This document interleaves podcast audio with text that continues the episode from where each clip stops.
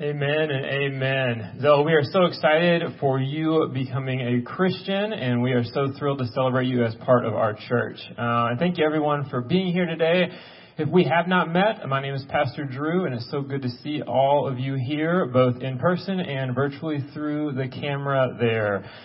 Um, we are so thrilled to be able to continue to worship. It's been a strange last year, to say the least, um, and we've all had our ups and downs and our struggles, and it just brings a ton of joy to our hearts to know the Lord continues to move forward in and through the lives of the people at Redeemer, and He's doing it today as well. So praise the Lord for that.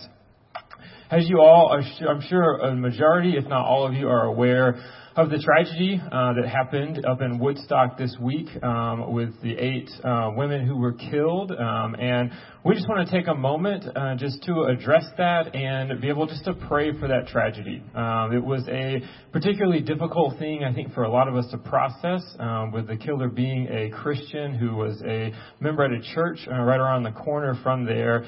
And to be honest, I don't have, um, I'm not going to stand up here and say, oh, here's kind of absolutely how you should be thinking through this, or here's absolutely how I'm thinking through this. Um, as a as a guy who grew up, I uh, grew up in a part of Atlanta uh, that actually had a very large Asian population. My best friend in high school uh, was a Japanese uh, guy. Uh, he's a Japanese guy still, and I have uh, members of my family who are Korean. And to be honest, I'm still processing this. Uh, I don't know exactly how to think through it all, um, and I do know that I have tried to spend a particular amount of time this week and honestly over the last few months uh, with some of my Asian friends just to understand the anti-Asian racism that we're seeing uh, kind of being more prevalent in our country.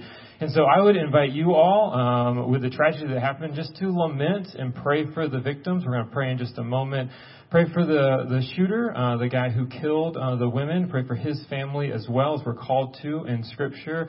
And then, and, and uh, Pastor Benjamin and I just recorded a podcast this week about justice. And one of the things that we talked about is that as Christians, we need to be curious about injustices we see in the world. It doesn't mean that we, every time we see something, uh, we, you know, jump on top of a table and say, oh, this is wrong. It should be, t- we should be taking a posture to where we are doing the hard work of learning and educating ourselves so that we can stand uh, before each other and before the Lord and say, this is what I want to move forward, naming as an injustice and what it looks like for us to be people uh, who are fighting against that injustice. So I invite you to educate yourselves and keep working to educate yourselves this week. I'm going to pray for those victims and we're going to jump in to the scripture. Father, we pray for the, uh, we pray against the injustice of our world. We pray and lament uh, the killings of those eight women up in Woodstock, and we pray that you would comfort those families. Uh, we pray that you would be with uh, those kids um, that are uh, now missing a parent. Uh, we pray for the, all the extended family as well as the communities of friends that are impacted directly um, by the loss of those women. And we cry out to you and name the fact that this is unbelievably wrong and destructive. Uh, we, we, we name the sin of murder. Uh, we name all the complexities uh, that are going on in this situation. And we pray that you would help us as Christians uh, to be men and women um, that are comforters uh, to those that need to be comforted. Comforted. We are men and women who cry out and work against injustice when we see injustice in the world around us, and we are people that are moving forward in an anti-racism posture where we can say we want to be people that can name the sin of racism and work against it in our own hearts as well as the society around us. Give us opportunities in humility to walk forward and be the hands and feet of Christ. It's in Christ's name we pray. Amen. Amen. So you can open up your bulletins, and there is uh, the psalm reading. Uh, so we are actually going to preach on the psalm. Actually, you're not going to preach. I'm going to do the majority of the preaching today uh, on Psalm 51. And so, as Rachel referenced in that last song, this is a psalm of confession um, by King David. And and I, I honestly I thought about just kind of taking a few verses and putting it in the bulletin, but I wanted to put it all in there, um, just so you can not only have this as a reference for the sermon, but you can take take this home, and this is a psalm that I go back to over and over again when I see sin in my own life. We're going to talk about that in just a minute, but we're going to dive in here. Psalm 51. I'm going to read this and then pray, and then we'll, then we'll have a sermon to follow. Have mercy on me, O God according to your unfailing love, according to your great compassion, blot out my transgressions. Wash away all my iniquity and cleanse me from my sin, for I know my transgressions, and my sin is always before me. Against you, you only have I sinned and done what is evil in your sight. So you are right in your verdict and justified when you judge. Surely I was sinful at birth, sinful from the time my mother conceived me, yet you desired faithfulness even in the womb. You taught me wisdom in that secret place. Cleanse me with hyssop, and I will be clean. Wash me, and I will be whiter than snow. Let me hear joy and gladness. Let the bones you have crushed rejoice. Hide your face from my sins, and blot out all my iniquity. Create in me a pure heart, O God, and renew a steadfast spirit within me. Do not cast me from your presence, or take your Holy Spirit from me. Restore to me the joy of your salvation and grant me a willing spirit to sustain me. Then I will teach transgressors your ways, so that sinners will turn back to you. Deliver me from the guilt of bloodshed, O God, you who are God my Savior, and my tongue will sing of your righteousness. Open my lips, Lord, and my mouth will declare your praise. You do not delight in sacrifice, or I would bring it. You do not take pleasure in burnt offerings. My sacrifice, O God, is a broken spirit, a broken and contrite heart. You, God, will not despise. May it please you to prosper Zion, to build up the walls of Jerusalem. Then you will delight in the sacrifices of the righteous, in burnt offerings offered whole. Then bulls will be offered on your altar. This is the word of the Lord. We all say, Thanks be to God. Amen. Father, we are thankful for the word, and we pray that through the word preached, you would grow our hearts and our affections to you. May we read these words from King David that were inspired and infallible that we come before you and say, we hold the Bible up over our heads, metaphorically speaking, and say, we will submit under it. May we as a people, individually and corporately, be formed by your scripture. Made into people that look a little bit more and more like Christ every day. It's in Jesus' name we pray. Amen. Amen. So I want to start off by telling you a little background story on this famous psalm. So everything I'm about to tell you is from the early chapters of 2 Samuel. If you need to do some fact checking or you want to do a, a little reading in the evening tonight. But there was a guy who we've mentioned already named King David. King David wrote this psalm. He actually wrote a bunch of psalms uh, in, in the middle of your Bible there. And David was an uber successful king of Israel. He united the kingdom, and as he got more and more successful, at this point in the story, he decided to kind of take a break to have some me time back at the palace.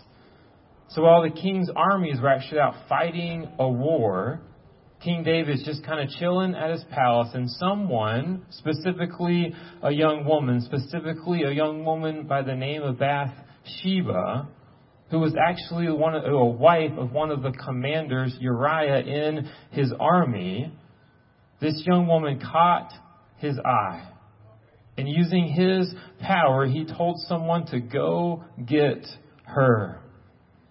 And David, at some point that day or evening, made a terrible decision. He actually made a, a, number of terrible decisions leading up to this, which is often how sin works. But he sinned on multiple levels. He abused his power, neglected his duties as a king, and he committed adultery with Bathsheba.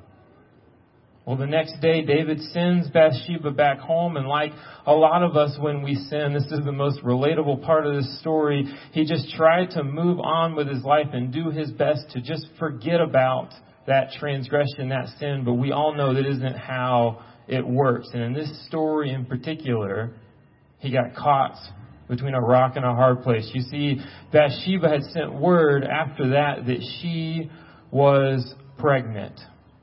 Bathsheba's with child, and, and David's caught in this predicament. So this wildly powerful and successful man is is caught is you know you know caught red-handed in this sin, and so he thinks to himself, "Oh, well, let me figure out a way that I can get out of this." So he comes up with an elaborate plan. Probably a better word for that is scheme to try to hide his sin, but a plan nonetheless. David sends his men to call Uriah. Uriah, if we remember, is the commander, is Bathsheba's husband, the commander out in the army back from war in an attempt for Uriah and Bathsheba to kind of be together intimately. And parents, I know that on a normal Sunday, back in the building whenever that happens or back when it used to happen. This is, most of your children would be in Redeemer Kids ministry right now. So I'm going to talk about a few things that may open up some lunchtime discussion. So I apologize for that and I'll use my best to use, you know, language that works for, uh, the, the context here. And if you have questions about how to handle that, you can just email me at leon at redeemeratl.org and I will answer any question you have and we'll set up a time to have those discussions.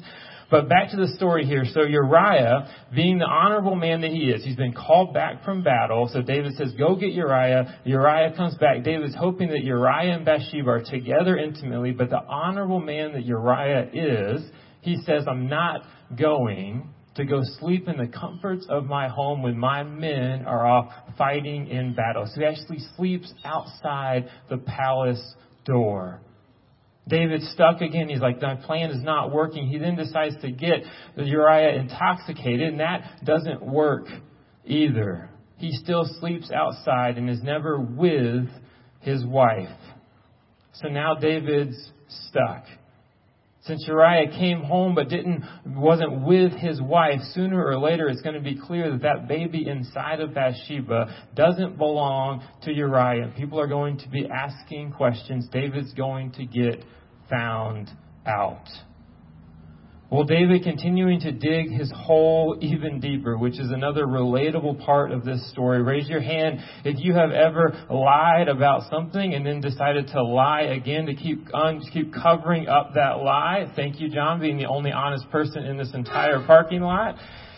But what happens here is that then David says, I'm going to get myself out of this by making another mistake, but he writes an order hands it to Uriah, and that order says that when Uriah goes back to battle, to send Uriah to the front lines of the war, and then have all the other men peel back.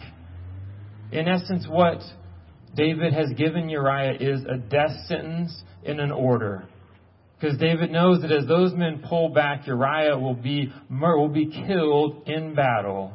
Bathsheba will lose her husband, and then, lo and behold, no one will find out about this situation. So then, with Uriah dead, David calls Bathsheba and moves her into his house to live happily ever after. Well, about a year later, the prophet Nathan comes to David. Nathan, a, a, honorable man of the Lord, a prophet for the Lord, comes to David and tells him a story. Pulls him aside and tells him a story. He shares about a rich man and he says this rich man could have anything he wanted. And there's also a poor man in the story who just had one precious lamb. The rich man, when some company came into town, instead of taking any number of, of, the, of the lambs from his own flock to kill and serve to his company, he chose instead to prey on the poor man's one lamb, slaughtering it to feed his company. When Nathan explains this to David, David is enraged at the story. He screams at Nathan that that rich man should be put to death. Then Nathan looked David in the eye and said, You are that man. You are the rich man in this story. David at that point is struck by the weight of his sin the reality of what he has done, he breaks down in guilt. Nathan, a prophet and a friend, refused to let David continue to hide. He brought the sin that David thought he could stay hidden forever into the light because he loved David that much. And so we see very clearly at this point that through his sin, David's life has blown up.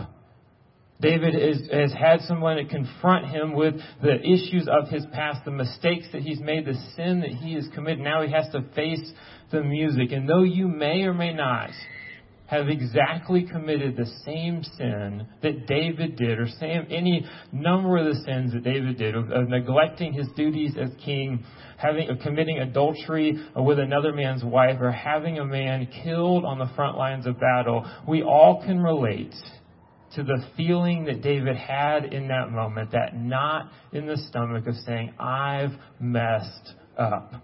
Whether it was small or whether it was big, there's the feeling of shame, the feeling of being exposed, the feeling of being found out in our sin. The feeling of everyone looking at you, or even just one person looking at you saying, How could you do this? The look of shock and embarrassment. And I want us to take a second now just to name and honor Nathan's friendship to David. When I was about 13 or 14 years old, my little sister, who's seven years younger, was jumping on a neighbor's trampoline. This is back in the good old days um, with a little less uh, safety uh, going on. I feel like I sound really old right now. But when we were growing up, back in the day when you know we walked three miles to school both ways, we had trampolines without those nets around them. Now that I have children, I'm very thankful for those nets. But when we were growing up, we just had trampolines that just, you just bounced and bounced, and every once in a while you'd fly off, land on the springs, fly off, land on the ground, just get right back up and jump back on. Well, we had a tram, our neighbor, our neighbor next to us had a trampoline. My sister was jumping on that, and she comes screaming into the house and saying her arm hurts really badly. So she has my myself as an older brother. I have an older brother as well. And then my dad, the three men, the three, you know, two boys and man were in the house. We looked at it, you know, diagnosed it and said, you are going to be totally fine. Like, grab an ice pack, like we'll put, you know, a cold pack of peas on it, we'll grab a magazine, wrap it around it, put some rubber bands on it, and like keep moving. Like we'll, we'll keep, keep the day moving here. A couple hours later, my mom came home. My sister came to her and said that her arm was still hurting. Mom took one look at it and said, we are heading to the hospital. Got to the hospital, the doctor said your arm is broken in multiple places and you have to have a cast for six to eight weeks after it's reset at the hospital. And my sister still, will still bring this up from time to time when we don't believe her about something. Um, but the lesson of that story is that what was best for my sister in that moment was not for us to make it seem like her broken arm was less than what it is. If we had just gone forward, she just stayed listening to her two older brothers and dad, she would have had serious complications probably with her arm for the long term. But instead, my mom was smart enough to say, we need to get you to a doctor so they can properly look and diagnose the problem so that we can get the help that you need. This is so fun. My first bubble ever uh, in a sermon. Uh, but the beauty of this in the, in the relation to Nathan is that Nathan loved him enough to where Nathan knew it was, it was the very best thing for David to come face to face with his sin. It's not the most popular thing in the world, but it was the most loving thing for him. And he's not doing it to shame him. He's doing it because he loves him and he knows that he will only get healthy if he deals with it. It's not out of arrogance, but out of humility. It's not out of hate, but out of deep compassion. He loves David enough to know that his best life and ours is a life where our sin, our shortcomings, our mistakes are not hidden, but brought to the light. 1 John 1, 6 and 7 says, If we claim to have fellowship with him, yet walk in the darkness, we lie and do not live out the truth. But if we walk in the light as he is in the light, we have fellowship with one another, and the blood of Jesus, his son, purifies us from all sin. So the problem here has been diagnosed, the sin exposed. So how in the world does David go and pick up the pieces from here? Well, what if I told you that there was a process that no matter how badly you messed up, no matter what sin you committed, no matter how much you blew up your life, that there was a way to come out on the other side whole, healthy, and thriving in this process, no matter what you've done, if you sit in your, you know, orange rectangle or you're, or, or sitting on your couch virtually, and when we read a psalm where he's crying out in repentance, and you come to mind, you think back of that thing that you did when you were 16 or 20 or 35 or 50, that thing that if you, you have in your mind where you say, if ever I knew about this, they would never look at me the same way if my wife or husband, if my best friend knew about this, this struggle that I have, I would never be able to recover. What the gospel of Jesus tells us is that there is a way forward. And the big Bible word for that is the way forward is through repentance. We have to start naming not only repentance, we have to start naming what keeps us from getting to a place where we're being honest about our sin. The first thing that we have to, we have to move past is the denial. So often we look at our mistakes and say, oh, I don't want to talk about that. Everybody does that. You wouldn't, you know, that's not even worth confessing. We also have to name the fact that we cannot just hate the consequences of our sin. We have to hate the very fact that we are sinning before the Lord and before each other. I know the most popular prayer for my 16 through 18 year old life was, Oh God, if you can just get me out of this jam and no one knows about it, I will never stop following you. I mean, if you when you pray that prayer over and over again, it has to lose a little bit of its kind of you know umph before the Lord. We're saying, okay, if you do, you know. so I remember when, yeah. So I won't even go into the story, but when there was a time where I was hiding and I knew there were some security guards coming, I'm huddled in a corner saying, God, just get me out of this, and I will never do this again. When you pray the same prayer two weeks later, like there's something else that should be convicting us at that point, and we have to re- remember that it's not just the consequences of the sin we need to hate, but the sin itself. And we have to stop with the avoidance of dealing with it. That nagging feeling, when you feel that sense of guilt or conviction, there is always a distraction to run to. There's always a Netflix show to watch. There's always a food to eat, a relationship to run to. But I promise you, the way to health into thriving is through repentance. So true repentance, we see from Psalm 51, begins with taking ownership. David says, For I know my transgressions, and my sin is always before me. Against you, you only have I sinned, and done what is evil in your sight. David doesn't deny, he doesn't distract. He takes ownership of his sin. And the second thing he does is he renounces the sin. Those first two verses Have mercy on me, O God, according to your unfailing love, according to your great compassion. Blot out my transgression and wash, wash away all my iniquity.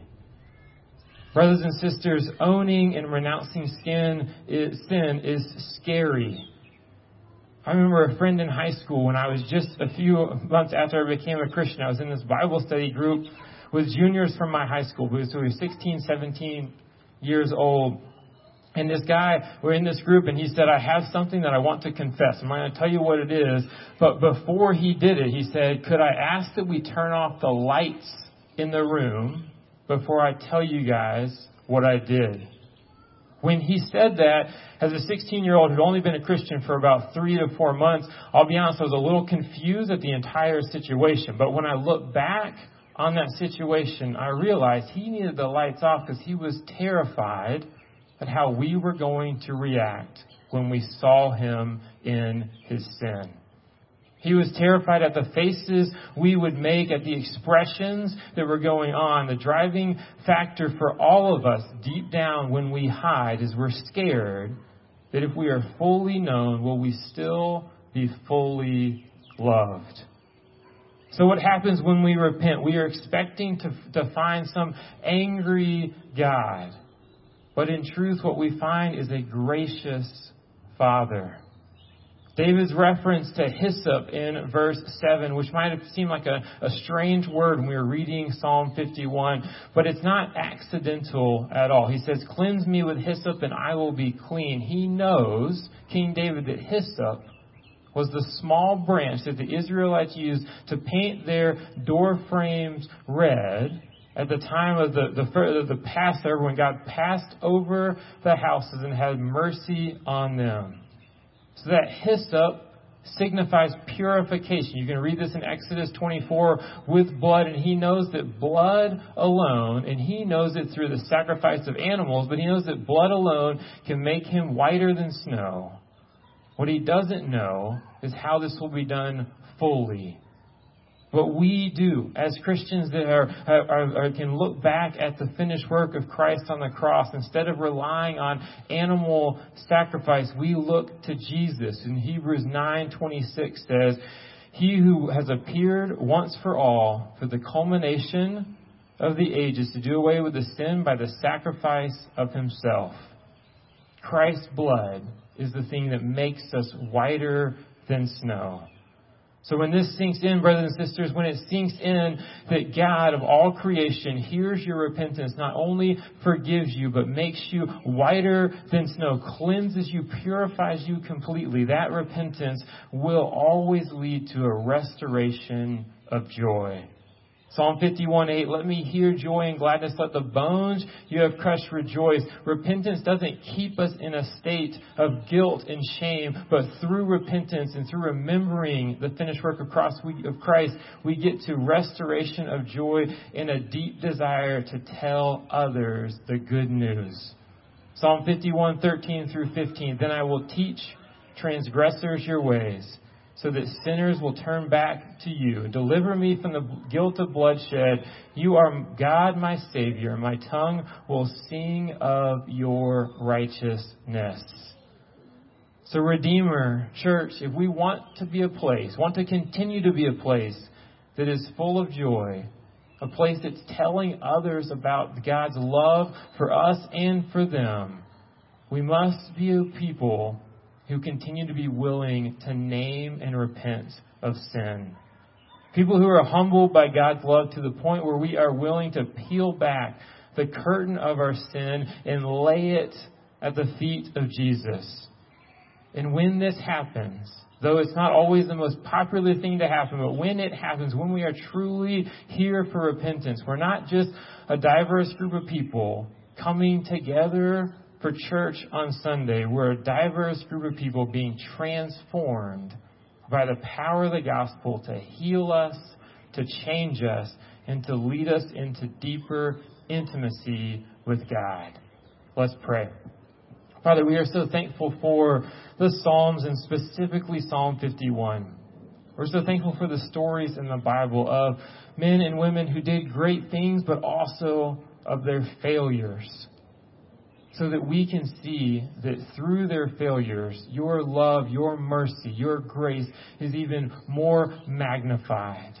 And may we see ourselves in, the, in these stories and understand that through repentance, your grace and mercy showers down on us and makes us whiter than snow.